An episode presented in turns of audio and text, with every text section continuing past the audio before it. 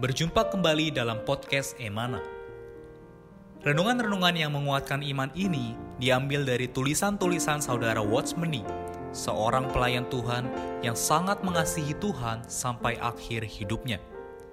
Semasa hidupnya, Tuhan memakai saudara Watchmeni untuk menyingkapkan banyak terang dan wahyu Alkitab. Di antaranya adalah mengenai salib, mengenai Kristus sebagai hayat, juga mengenai kesatuan tubuh Kristus.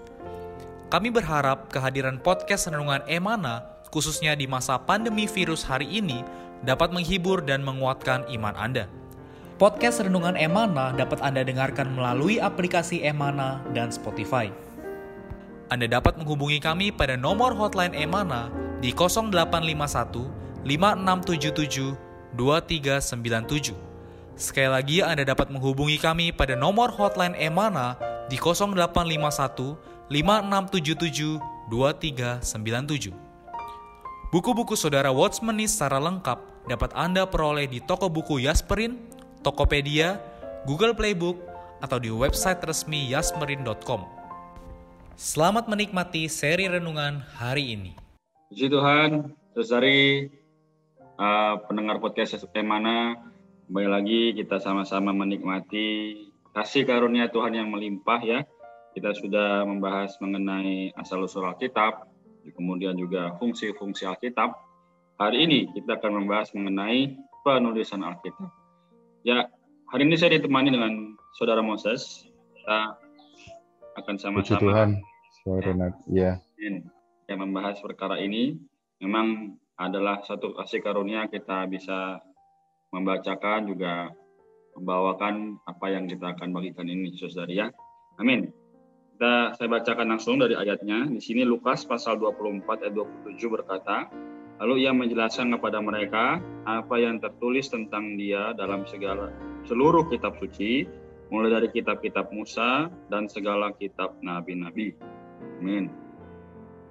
Kalau Amin. Amin.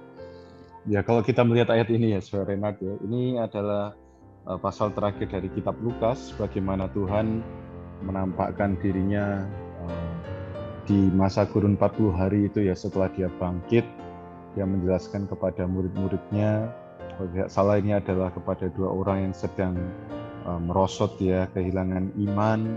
Mm. mereka sedang pergi ke Emmaus ya. Jadi dalam satu perjalanan ke Emmaus turun ya dari Yerusalem. Kalau kita melihat makna rohaninya kan uh, mereka sedang down ya. Mereka mendengar firman bahwa katanya Tuhan hidup lagi tetapi kok tidak ada eh mereka belum menyadari bahwa Tuhan yang bersama dengan mereka uh, adalah Tuhan yang hidup itu, itu adalah Yesus itu sendiri. Jadi mata mereka seperti ada selubung sehingga tidak mengenal Tuhan yang sedang bersama dengan mereka, menyertai mereka. Tapi puji Tuhan, Tuhan tidak hanya sekedar menemani, ya Tuhan juga menjelaskan. Ya, jadi Tuhan menjelaskan banyak hal kepada dua murid itu. Kalau tidak salah satu namanya ada Kleopas ya di ayat 27 Tuhan menjelaskan tentang banyak hal, ya banyak hal ya kepada mereka apa yang tertulis tentang Dia, tentang Kristus di seluruh kitab suci, yang mulai dari kitab Musa sampai kitab para nabi. Nah, apa sebenarnya yang tertulis di dalam kitab Musa dan kitab para nabi ya? Semuanya adalah tentang Dia. Nah, puji Tuhan baru setelah mereka jelas, mata mereka terbuka ya mereka terbuka, khususnya ketika Tuhan mulai memecahkan roti, mereka mulai sadar bahwa ternyata yang selama ini menemani mereka dalam perjalanan ke Emmaus itu adalah diri Tuhan sendiri. Nah, hubungannya dengan firman yang akan kita sampaikan atau renungan yang akan kita sampaikan hari ini, yaitu bahwa saudara-saudari yang terkasih kita harus tahu di dalam penulisan Alkitab, ya seluruh perkataan di dalam firman itu hanya membicarakan tentang Dia. Puji Tuhan, Ya, kenapa beberapa hari yang lalu dikatakan bahwa Alkitab ini adalah kitab yang paling murni, kitab yang tidak ada campuran, ya karena Alkitab ini adalah autobiografinya Allah, di mana Allah ini juga adalah Allah yang murni, yang kudus, yang tidak ada campuran, dan semuanya kitab-kitab eh, yang ada di dalam Alkitab hanya berbicara tentang Kristus semata. Amin. Amin. Tuhan, saudara-saudari, teman-teman seluruh Indonesia, Biarlah hari ini kita kembali menyadari bahwa Alkitab hanya membicarakan mengenai Kristus semata. Amin.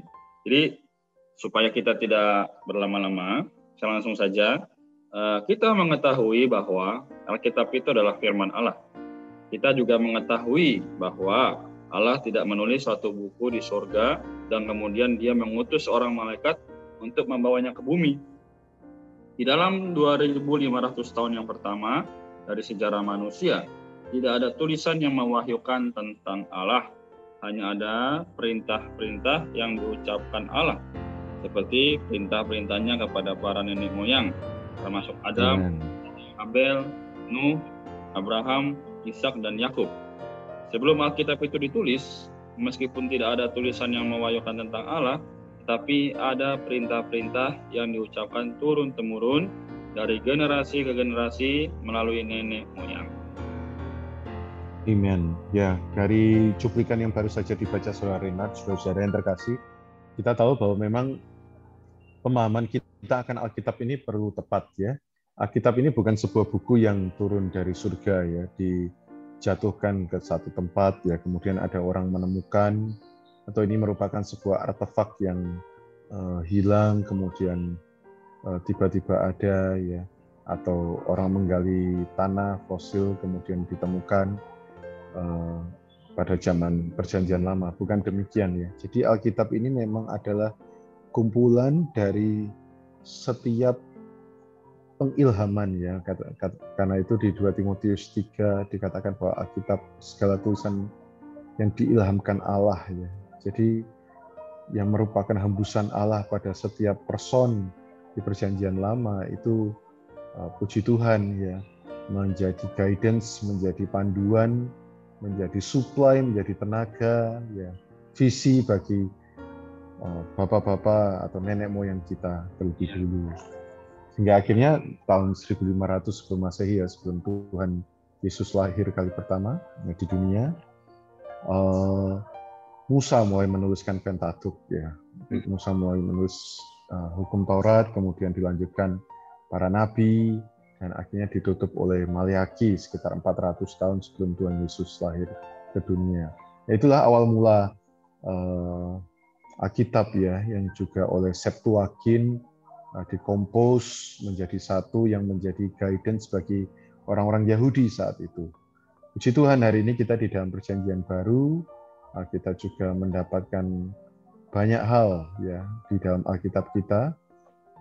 Ada kitab Injil, yeah. ya yang berkisah mengenai uh, inkarnasi Tuhan, penghidupan Tuhan, kemudian kematiannya, kebangkitannya. Amen. Kemudian ada surat-surat kiriman Rasul yang berkisah mengenai pekerjaannya yang surgawi, yang sekalipun hari ini tidak kelihatan, namun justru sangat real. Mm -hmm. ya.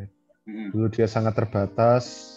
Yeah. Ya, bagi kita orang-orang di zaman itu kalau mau berjumpa dengan Tuhan harus uh, mencari Tuhan ada di mana ya. Ya, ya. Padahal saat itu juga nggak ada internet ya, nggak ada Twitter, nggak ada Instagram yang memberitahu Tuhan Yesus lagi di sini ya. Hmm. Jadi sekali kehilangan Tuhan ya kehilangan selamanya. Tapi puji Tuhan hari ya. ini kita, kita dalam perjanjian baru bisa merasakan penyertaannya yang tidak terbatas dan juga kita memiliki kitab Wahyu saudari yaitu akhir perampungan dari semuanya ini, yeah. di mana kita dan Kristus akan esa sempurna.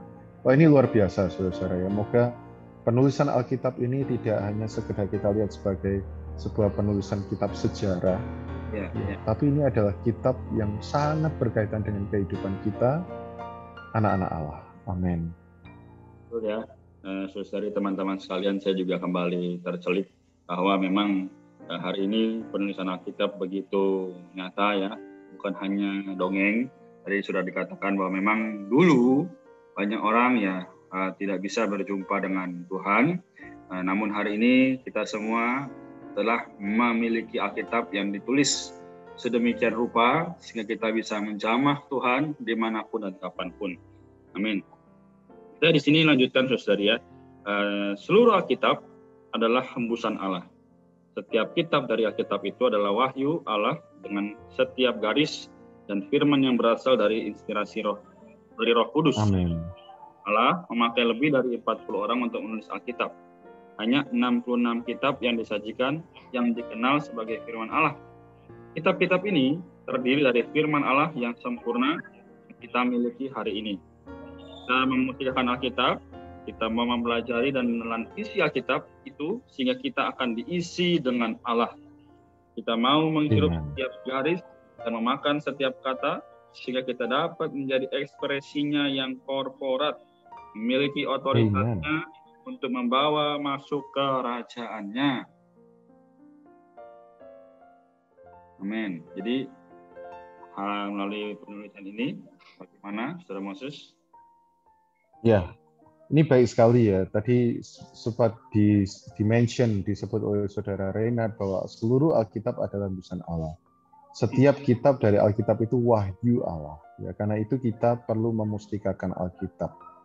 Saudari yang terkasih ya, Alkitab yang ada di mungkin hari ini ada di lemari kita, atau ada di tangan kita, bahkan sambil kita mendengarkan renungan dari podcast ini, Anda sedang membuka ayat-ayat di dalam Alkitab, ya ini adalah kitab yang paling mustika, saudari ya, di mana kita bisa menghirupnya, ya setiap garis dalam Alkitab itu seperti udara yang bisa kita hirup, kita juga bisa memakannya, ya karena setiap perkataan itu adalah seperti makanan, ya, kita bahkan juga bisa mengalaminya dan mengaplikasikannya dalam hidup kita. Karena juga setiap perkataan firman yang ada dalam Alkitab itu real, sungguh ya. Bukan fiksi, bukan rekayasa, dan juga bukan sesuatu yang tidak dapat ditempuh, saudari. Karena itu, moga ya, saudari melalui kita membaca firman, dengan roh yang berdoa, Yeah. Ya, kita dibawa ke dalam pengalaman dari setiap tulisan-tulisan yang ada di dalam Alkitab. Alkitab itu bukan hanya menjadi sebuah pedoman hari ini, bukan hmm. sekedar menjadi sebuah hukum yeah. yang membatasi kita. Alkitab ini adalah hidup ya, yang memberi kita hayat, ya, yang memberi kita terang, yang memberi kita juga tenaga, supply Amen. untuk menempuh apa yang ada di dalam tuntutan yang ada di dalam Alkitab. Ya, karena sekali lagi ini adalah diri Allah sendiri. Saudari, moga dengan cara kita membaca yang sedemikian, kita bisa diselamatkan dari penghidupan yang uh, tidak menikmati Kristus menjadi penghidupan yang benar-benar penuh dengan kenikmatan akan Kristus. Amin. Itu hanya di betul sekali bagaimana dari kehidupan kita yang dulunya Nah, tidak bisa atau sulit menikmati Kristus. Namun hari ini melalui apa yang telah kita baca di dalam Alkitab, kita menjadi orang-orang yang setiap saatnya menikmati Kristus dan tidak lagi kehilangan rohani. Amin. Tuhan, uh, Saudara Moses, ini kita bolehkah uh, Amen. semua? Ya, mari kita berdoa, saudari, moga firman Tuhan menjadi begitu real bagi kita Tuhan Yesus, terima kasih untuk satu hari ini. Tuhan, terima kasih kami persembahkan setiap apa yang kami dengar di dalam renungan ini. Tuhan, boleh bukan sekedar menyegarkan kami, tapi juga membawa kami terus mengalami pengubahan hari demi hari. Berkati seluruh saudara-saudari dari segala kota di Indonesia. Moga semuanya boleh penuh dengan berkat Tuhan di tengah situasi yang sulit ini tetap ada penyertaan Tuhan yang real. Haleluya. Amin. Amin. Puji Tuhan. Tuhan. Terima kasih sama. Tetap Amin. Kesehatan. Puji Tuhan. Demikian dengan saudara-saudari semua. Tuhan Yesus memberkati. Tuhan memberkati. Amin.